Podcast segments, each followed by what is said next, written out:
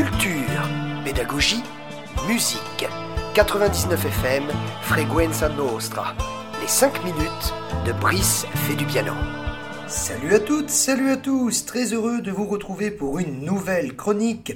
Je suis Brice Lebert, j'anime les 5 minutes de Brice fait du piano et j'ai décidé aujourd'hui de faire un petit point culture, un petit focus sur les différents instruments de musique et leur classification.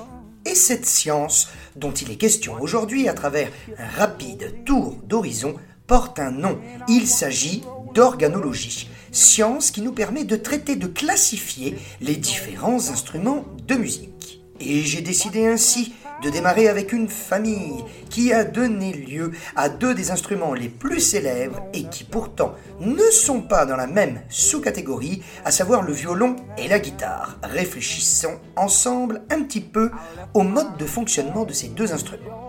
Le violon, bien entendu instrument très difficile, très ingrat, se joue avec un archet. C'est donc la friction de l'archet contre les cordes qui va fabriquer le son. On appelle alors le violon et plein d'autres instruments dont on va parler prochainement cordes frottées. On retrouve ainsi à travers cette sous-catégorie des instruments à cordes frottées l'alto, le violon alto, le violoncelle ou bien encore n'importe quel instrument qui nécessiterait la présence d'un archet. La guitare, quant à elle, vous le savez, peut se jouer avec les doigts, avec les ongles, à l'aide d'un médiator, mais c'est donc un pincement qui vient frénétiquement créer le son. La guitare fait donc ainsi déduction partie de la famille des cordes pincées. On retrouve d'ailleurs dans cette famille également toutes les guitares folkloriques, du banjo ukulélé en passant par la mandoline, ou bien encore le banjolélé, le oud, mais aussi bien sûr le tresse, le quattro. Dès qu'un instrument aussi folklorique qui puisse paraître va se jouer par pincement des cordes, il fait donc partie de la famille des cordes pincées. Les apparences peuvent parfois être trompeuses. Le clavecin, quant à lui, qui est une espèce d'ancêtre du piano tel qu'on le connaît aujourd'hui, est également un instrument à cordes pincées. La transition étant toute faite, parlons donc désormais du piano. Le piano est un instrument composé à son maximum de 88 touches blanches et noires, et c'est par l'intermédiaire d'un clavier qu'on actionne une mécanique de marteau qui vient donc frapper la table d'harmonie par ce procédé, on classe donc le piano parmi la famille des cordes frappées. Les instruments de cette sous-catégorie cordes frappées sont assez rares, mais on y retrouve par exemple aussi le cymbalum, C-E-M-B-A-L-U-M. Vous pourrez aller chercher sur internet. C'est un instrument que j'affectionne particulièrement, que l'on appelle aussi le piano Zigan. Pour les instruments avant, je ne vais pas trop m'étaler, il y a déjà une chronique à ce sujet.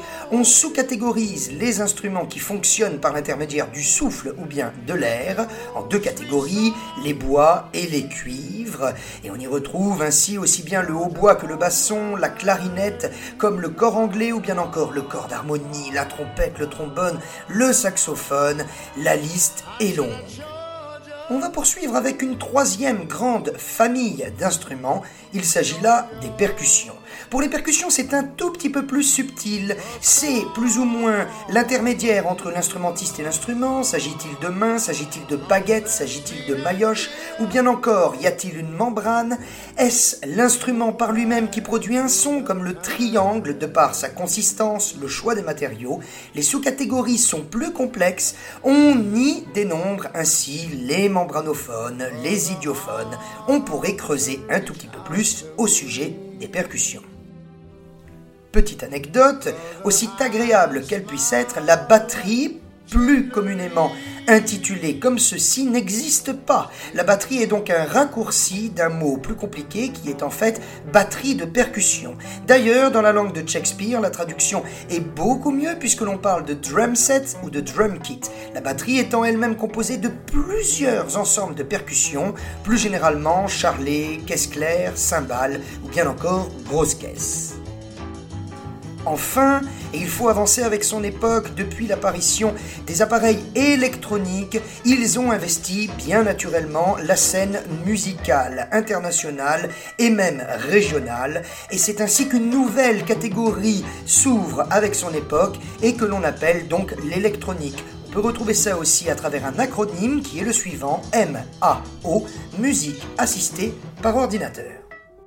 Alors, chère auditrice, chers auditeurs de Frequenza Nostra, n'oubliez pas une chose, que ce soit des percussions, des cordes ou bien encore des vents de la MAO de l'électronique, le plus important, c'est se faire plaisir.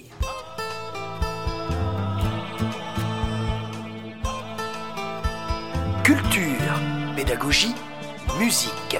99 FM, Frequenza Nostra. Les 5 minutes de Brice fait du piano.